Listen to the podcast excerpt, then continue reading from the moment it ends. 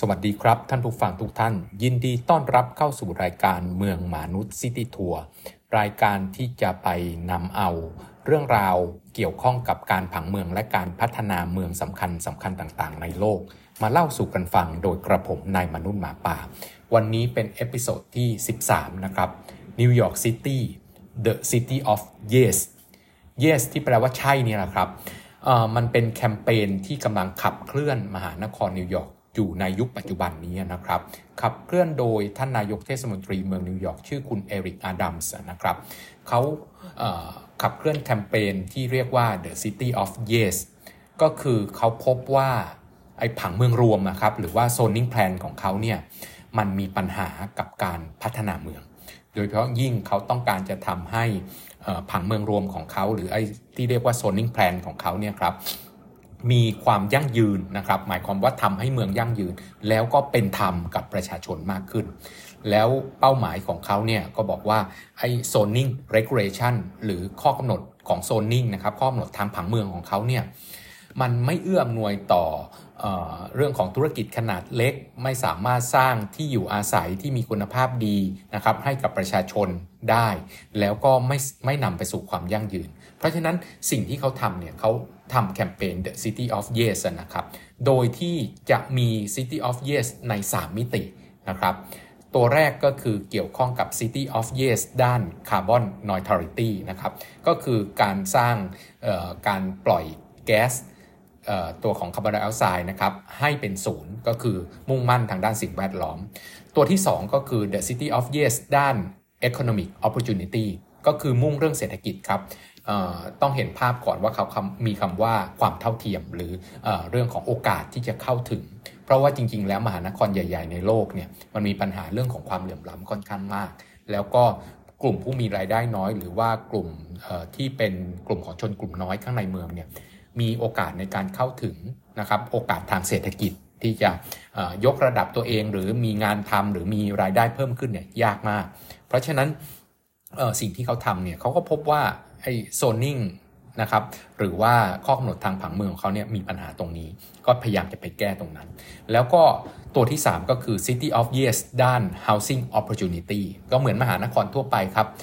โอกาสในการเข้าถึงที่อยู่อาศัยที่ประชาชนจ่ายไหวเนี่ยมันเป็นเรื่องยากนะครับโดยเฉพาะยิ่งการมีผังเมืองนะครับข้อกำหนดทางการใช้ประโยชน์ที่ดินที่อาจจะ ติดขัดไม่เอื้ออำนวยที่จะทำให้มีที่อยู่อาศัยสำหรับผู้มีรายได้น้อย หรือผู้ที่ไม่สามารถจ่ายไหวเนี่ยได้อย่างสะดวก แล้วอันแรกที่มหานครยอร์กลอนช์ออกมาก็คือ City of Yes ด้าน Carbon Neutrality นะครับ เริ่มที่จะออกสู่สาธารณะคือการแก้ ข้อกำหนดทางผังเมืองนะครับ เป้าหมายของเขาเนี่ยคือเป็นการแก้ไขข้อกำหนดทางผังเมืองที่บอกห้ามนู่นห้ามนี่ แบบที่เราเห็นในตัวผังเมืองรวมของบ้านเรานะครับ เช่น พื้นที่สีเหลืองห้ามสร้างตลาดเกินกว่า 1,000 ตารางเมตรนะครับ พื้นที่พื้นที่ที่อยู่อาศัยหนาแน่นมากห้ามสร้าง 1 2 3 4 5 อะไรอย่างเงี้ยนะครับ แล้วตัวกระบวนการในการแก้ไขเนี่ยเขาก็เอาไอ้แนวทางในการแก้ไขหรือตัวประเด็นที่เขาจะแก้ไขนะครับ ออกเผยแพร่สู่สาธารณะ แล้วก็จะเข้ากระบวนการนะครับในการปรับแก้ทางผังเมืองต่อไป เพราะฉะนั้นสิ่งที่เขาลอนช์เป็นอย่างแรกเนี่ยก็คือเรื่องของการทำให้คาร์บอนไดออกไซด์เป็นศูนย์นะครับ โดยที่เขาตั้งใจที่จะเอาไอ้ข้อจำกัดทางผังเมืองที่เป็นอุปสรรคต่อการพัฒนาเรื่องของพลังงานที่เป็นมิตรกับสิ่งแวดล้อม หรือว่าพลังงานสีเขียวนะครับ เรื่องของอการใช้ตัวอาคารต่างๆนะครับ ที่มีข้อกำหนดว่าต้องเป็นอย่างงู้นอย่างนี้ ซึ่งไม่เอื้อมหน่วยต่อการทำให้เกิดคาร์บอนนอยทริตี้นะครับ แล้วก็สิ่งที่เกิดขึ้นต่อจากนั้นก็คือคมนาคมขนส่ง แล้วก็เรื่องของการจัดการน้ำแล้วก็การจัดการตัวน้ำเสียทั้งหลายนะครับ แล้วก็ของของเสียต่างๆ โดยเขามีเป้าหมายว่าเขาจะเพิ่มนะครับโซล่านะครับพลังงานในการผลิตพลังงานแสงอาทิตย์นะครับเพิ่มขึ้นเป็น 2 เท่า แล้วก็จะทำให้บ้านไม่น้อยกว่า 250,000 หลังนะครับ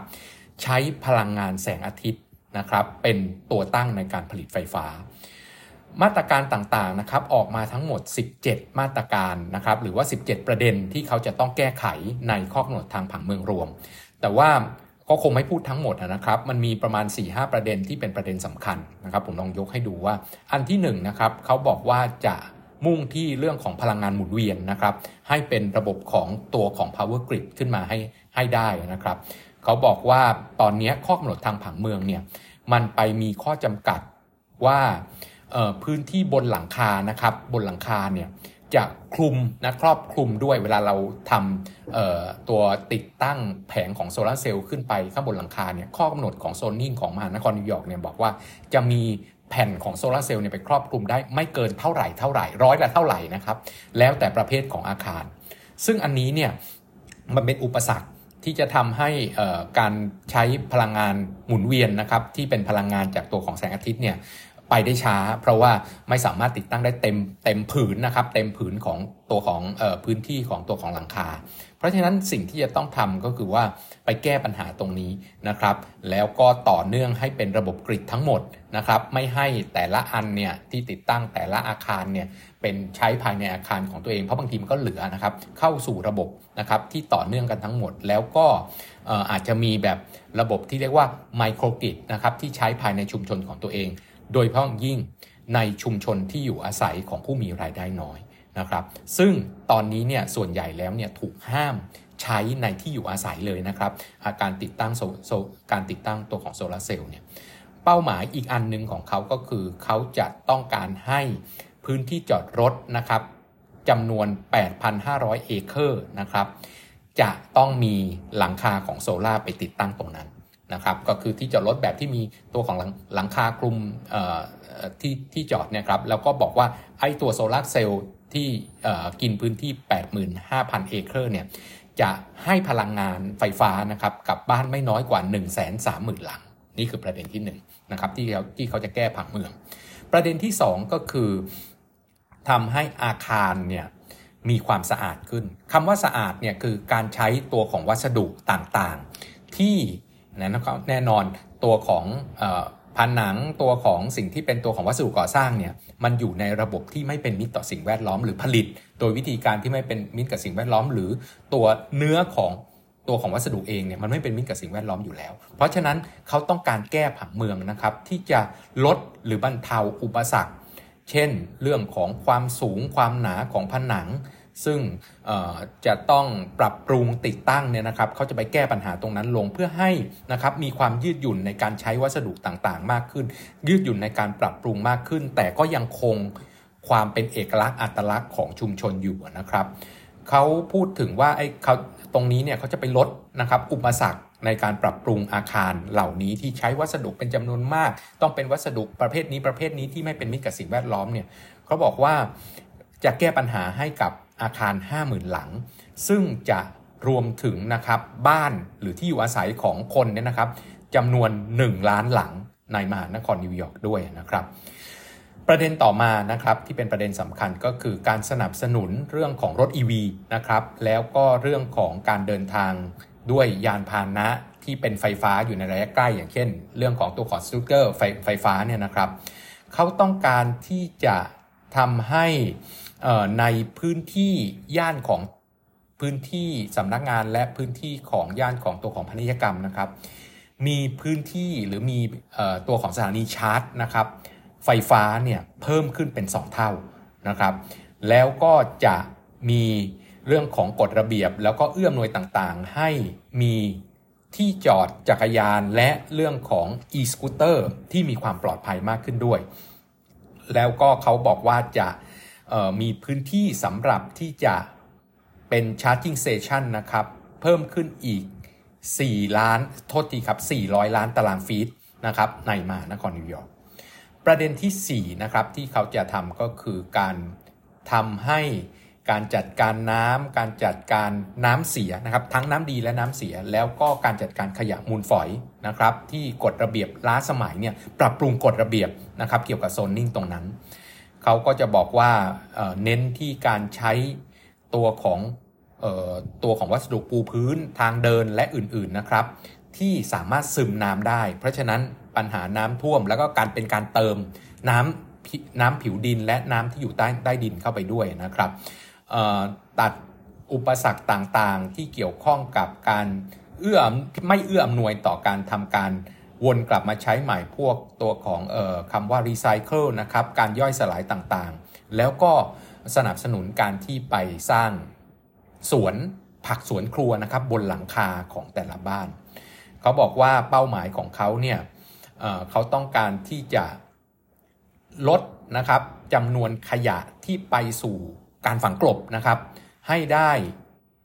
34%ในย่านของที่อยู่อาศัย แล้วก็ทั้งเมืองนะครับจะลดลงได้ประมาณ 45%เป้าหมายตัวนี้ก็จะเห็นภาพชัดเจนว่า มหานครนิวยอร์กใช้แคมเปญ City of Yes เพราะเขาเห็นว่าไอ้ข้อจำกัดของผังเมืองรวมของเขาข้อกำหนดทางผังเมืองเป็นอุปสรรคต่อประเด็นต่างๆ ที่เขามี แล้วก็เป็นประเด็นสำคัญที่จะขับเคลื่อนนะครับการพัฒนาเชิงพื้นที่ของมหานครนิวยอร์กไปสู่ carbon neutral หรือการ ผลิตคาร์บอนเป็นศูนย์ต่อไป ใน episode ต่อ ๆ ไปนะครับ ผมจะคอยติดตามเรื่องของเอ่อซิตี้ of yes นะครับในอีก 2 เรื่องนะครับก็คือเรื่องของ economic opportunity นะครับการเข้าถึงโอกาสทางเศรษฐกิจที่มีความเท่าเทียม แล้วก็เรื่องของ housing opportunity ก็คือการเข้าถึงที่อยู่อาศัยที่สอดคล้องกับระดับรายได้ และมีคุณภาพชีวิตที่เหมาะสม มาเล่าสู่กันฟังอีกครั้ง ถ้า มหานครนิวยอร์กได้ launch หรือได้เปิดตัวนะครับประเด็นที่จะแก้ทางผังเมืองใน 2 มิติ อันนั้นแล้วต่อไป วันนี้ก็ต้องลาไปแค่นี้กับ City of Yes ของมหานครนิวยอร์กและกระผมนายมนุษย์หมาป่า แล้วพบกันใหม่ใน episode ต่อไปวันนี้ลาไปแค่นี้ สวัสดีครับ